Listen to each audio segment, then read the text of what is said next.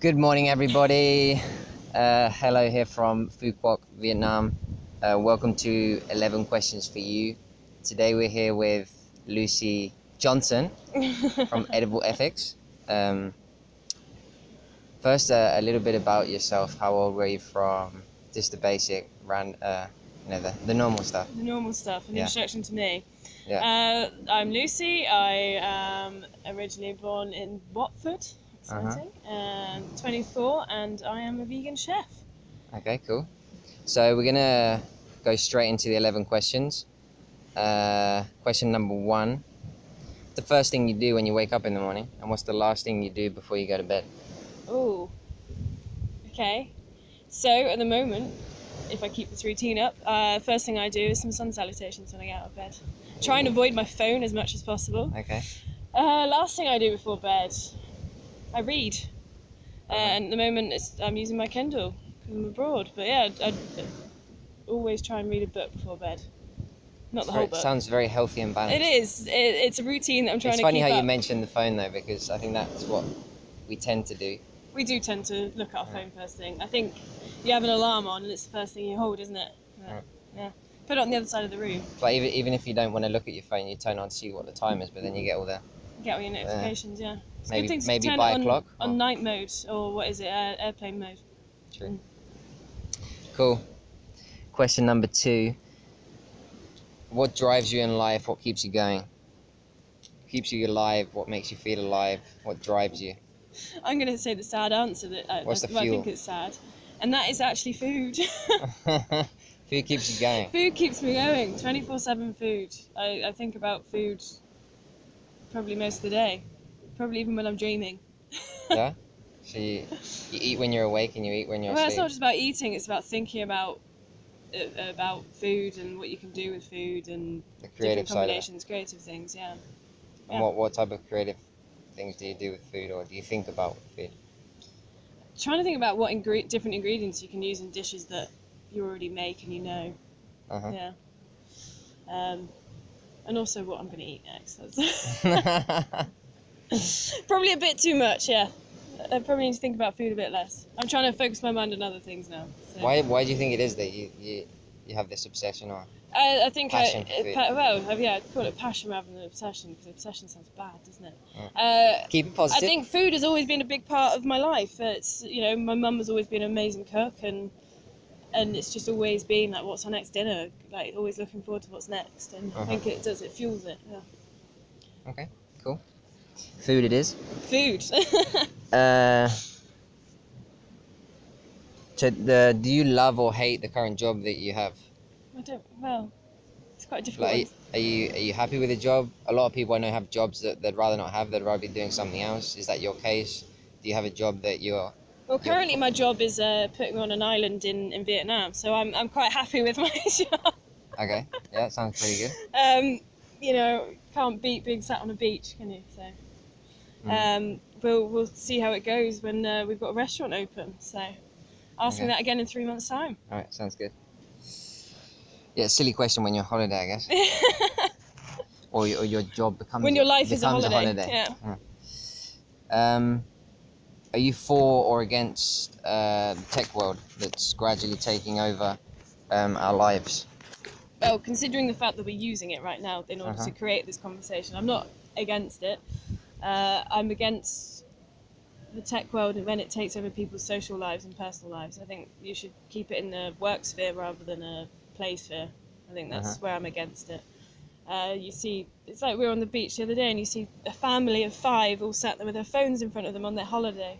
It's a bit different for us because we're, we're working and we're, I guess you say, like, we need to be on our Uh-huh. phones sometimes in order to be documenting stuff. I think that's that's acceptable, but to see a family of five on their holiday all on their phone for a social aspect, that's just that's wrong. So I don't agree with it in that. It's Don't you think taking there's over people's another- lives.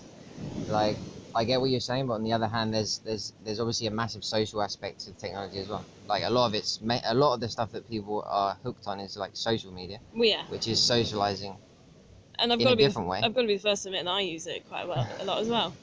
It's a good way of keeping in contact with people, but it's the additional extras they put on it that I think are bad. They're, Uh-huh. they're making you go on it more. you know they're, they're creating new facets of social media that mean that you're going to be on it all the time. Doesn't like Google do that as well? I mean, they, yeah, they've, they've openly talked about how Facebook, Google, uh, all these different platforms, how, how before they started, they actually study. I mean, they still do it. They study the human mind, the mechanisms, Yeah. how to get the dopamine um, uh, uh, boost or Yeah. shot or whatever it is. Like when you're on drugs, you know, it does. It keeps us hooked. It is addictive. But we are the addictive. Yes, I think I think it was my stepdad that told me that they hire. I can't remember how many people he said that they hire in Google, just a, a team of people that are there just for the sole purpose of figuring out how we can pe- keep people How online. keep them hooked. Yeah. Keep their attention. on there their is actually a team of people that do that. It works. It works. Yeah. It does work, unfortunately, and I don't agree with it. But Cool. Let's continue. Have you have you ever been depressed? yes, Yes. yes, um, At 24. Wow. yes. Uh, I think uh, everyone shouts about your early twenties and says that it's your best time of your life. I think I came into my twenties with a lot of depression actually, and it was uh, yeah. I'm It laughing, probably- but it's obviously not funny. because it, actually is it's something I've overcome. So actually, I can kind of laugh at the, the prospect of people saying, "Oh, wait till your twenties, you'll have a great time." Mm. I think it's actually probably in mid twenties for me that life kind of made more sense. But in my early twenties, I came out of uni and you kind of get a bit lost. Everyone's pushing you into this thing of you need to find out what you're going to do, you need to find out your job. yeah, a lot of pressure. And yeah, I graduated from my master's in a politics degree, and I was applying for jobs, and I got quite depressed. I, I was going out and enjoying myself in that aspect, and thinking that's what I wanted to do, but then actually not having a job, not having a purpose or an idea of what I was going to do, sends you down a bit of a hole. Mm. And I think it was food that got me out of it. Good old actually. food, hey? It was food. It was. Uh, I, I realised how much I love cooking, and I always did. I, I always experimented. I was always doing crazy things, and veganism brought me to it.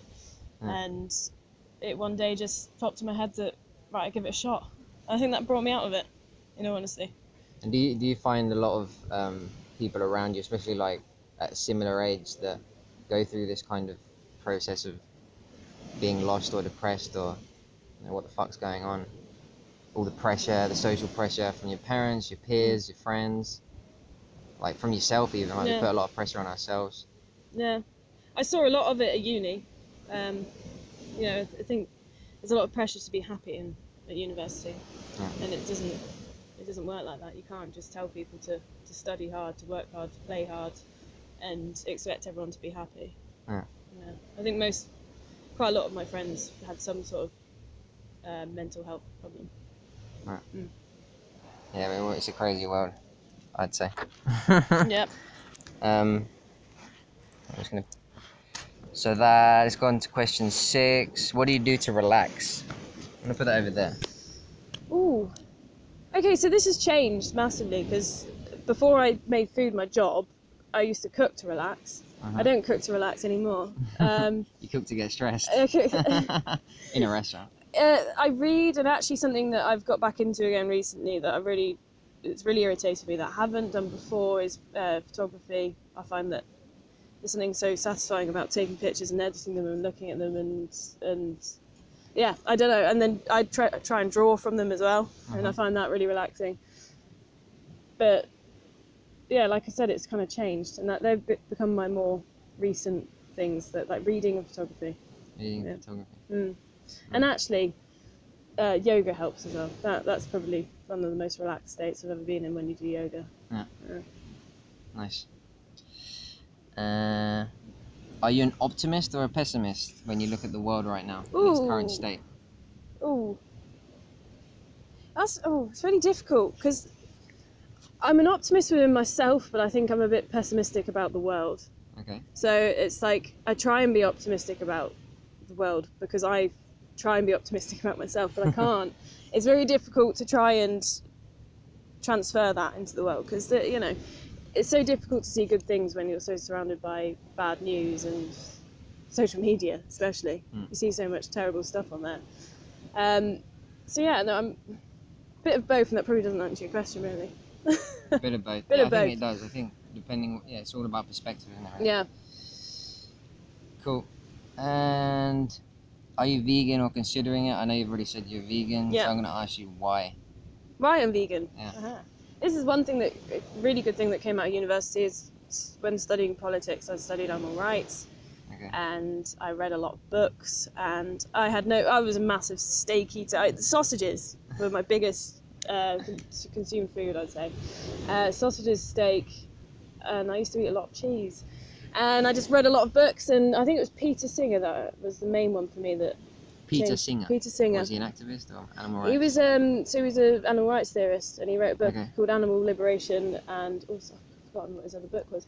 But his book was the turning point for me and I wrote a few dissertations on him uh, and then I went on to looking at kind of a lot of political thought surrounding global human rights and trying to transfer that onto animals and that just yeah it just really kind of anchored my belief and from that Uh-huh. moment on I couldn't see any anything else and I Uh. think having read so much it was like that's it that's my way of life now and I've never considered anything else since. So, yeah, it was it was definitely because of that, and then the food just became so obviously clear to me that it was just so amazing. You know, it's just you play around and it's like wow, this is amazing. So, started with the ethics, and then food came through afterwards. Uh-huh. Interesting. And one superpower that you'd choose or wish to have, if uh, if any. Oh, that's difficult. Hmm. You know what? I've always said this as a child. I always said that I'd fly. I'd want Like to to fly. fly. Yeah. But I don't think so anymore because I've got a real fear of heights. you can fly in your mind though. you can fly in your mind. fly. Um, yeah, I, I, to be honest, I still Why would would like to fly. because you can just see the world from another perspective that is Okay. so untouchable. I think And- that's a big, a big word you just said. Perspective. Yeah. Even I'll like, go with that. I'll go with what my childlike form wanted. You know, flying. We'll go with it. uh, someone who inspires you, or has inspired you, or continues to inspire you. I'm gonna. I'm so gonna go for the cringy one. My mother. there are so many other people that inspire me. Like all of my family members do, and there are people within uh, society that do as well. But in terms of, like I said, uh, for someone that always inspired me with food, then that's got to be it. You know, the main thing that I'm doing in my life at the moment. Uh-huh. My mum was, like I said, was always an amazing cook, and she still is an amazing cook. And I've always said that she's a better cook than I could ever be. Um, So I've, yeah, I find her food inspiring. Okay. And anybody um, like outside the the the family or the friend circle. So like someone, society-wise? know, a public figure or someone in the vegan world or someone I don't know Okay, anyone if you on Instagram, an influencer. society wise, if we're going to go back to someone that I was kind of obsessed over when I was uh, doing my politics degree was John Rawls. John he was, Rawls. John Rawls is a modern philosopher, and uh, he he spoke about global justice for humans. That is. I love how his name is John Rules. Rules is in rule, right? well, And no, it's spelled justice. R. It's spelled R A W L S. That would So have been that would have been cool. close. But um, he just tries to apply rights globally because he says that everyone's a human, uh, a world citizen. Everyone's a citizen of the world. Why Mhm. do we treat everyone differently in different places of the world? I was obsessed with his work because he was one of the first people to kind of apply this philosophy globally. Most other philosophers have a kind of right, a limit of who they Mhm. apply everything to, whereas he was very much like everyone in the world gets this. So yeah, justice for him wasn't relative. It was it was one. It was like in stone. Like, it this was an justice and individual justice for every single person. Yeah. But don't you think it's based on like cultural and beliefs, culture and, and beliefs and upbringings and I see. Well, this is uh, very much the kind of where I differed to a lot of other people is that I believe in culture and and, and the need for culture and different beliefs, but because there were people that always said they separate justice on borders because within each border there will be a different belief system and value system. But I was always a bit more controversial in the thought that I would apply everything globally and ignore borders, ignore cultures, I know. But then if there's no culture, there's Yeah, but that wouldn't nothing for the justice to necessarily base it on. that wouldn't necessarily then get rid of culture. I think Uh-huh. you can still apply uh, one universal human right without creating uh, a mass like uh, abolition of what culture yeah, I and get beliefs. that, but don't you think there'll be bias? Like if the person who's creating that global universal justice system is brought up in a certain cultural and societal upbringing, conditions, circumstances, which is going to lead him to create that certain system or, or justice. And this is where this is why I was so fascinated fascinated by John Rawls is because he created a, a thought system called uh, veil of ignorance. Veil of ignorance. Veil. Veil, veil of of ignorance. ignorance. So it's his impartial position where a lot of philosophers do this, where it's kind of where you can imagine your philosophy without having pre-existing beliefs and value systems in place. So you Okay. play the idea being you theoretically place everyone inside this veil. No one knows what they are on the outside. They just know that there are different people. They know that there might be someone that's worse off than someone else. What rules and laws would you create within that veil that you then apply, knowing that you could be anything outside? So it would be very much like the really fundamental human laws that would apply. And that was his way of tackling differences within people. And I thought it was always interesting. And don't get me wrong, it won't work. I don't think. It, I, I think there's a very different thing to theory and to practicality. Because then you've got, for me, you've got the standardization side of it, where you're just going to treat everybody the same without taking into account their individual circumstances. Yes, but that, like I said, that's why I've, I've always been a bit controversial with it, in the sense that I, I took a very staunch position that I think is a way of tackling human rights issues. I don't think it's necessarily going to work. Yeah. But theoretically, I think it's a very good thought process to take yourself through to figure out what is it we fundamentally need as humans. We can apply to all humans. I think that will be the case, like with globalization of the world and how um, individual, like uh, nation, uh, sovereignty of each uh, Yeah. each nation is becoming, like Yeah. like Europe, like a lot of it's being being erased. Yeah. And eventually that might go globally, so then you will have a global justice system. Well, and Maybe. consider how many different beliefs and value systems there are within one border. And that's the thing that I always try and focus on is when people say there's so many different uh, cultures that you need to think about. Think about all the different cultures within one family, So, Yeah. You know, my family's got loads of different ways of living. So who's to say that you couldn't apply that globally? You know, we've all got, say within a family, you've got one rule amongst all the children, but each children lives a different life. Child lives a different life. You could, that's different cultures within that. You just got to look at it in a bigger scale.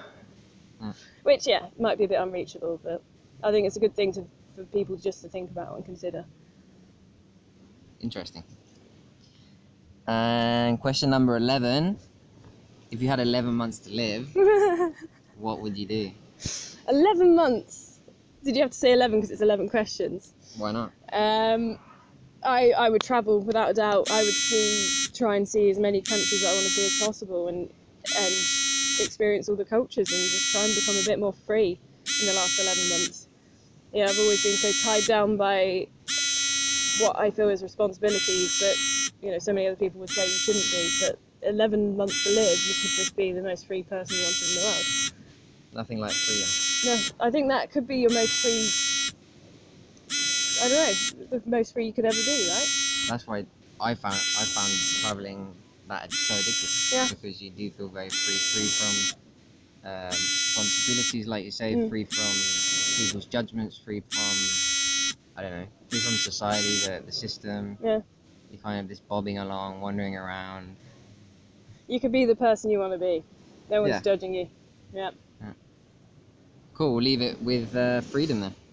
Freedom. Thank you. Thank you, thank you very much, Lucy, no worries. for being uh, the prototype of 11 The guinea questions. pig. The guinea I'm, pig. I'm, I'm happy to be a guinea pig. We'll get people's feedback on this and we'll take it from there.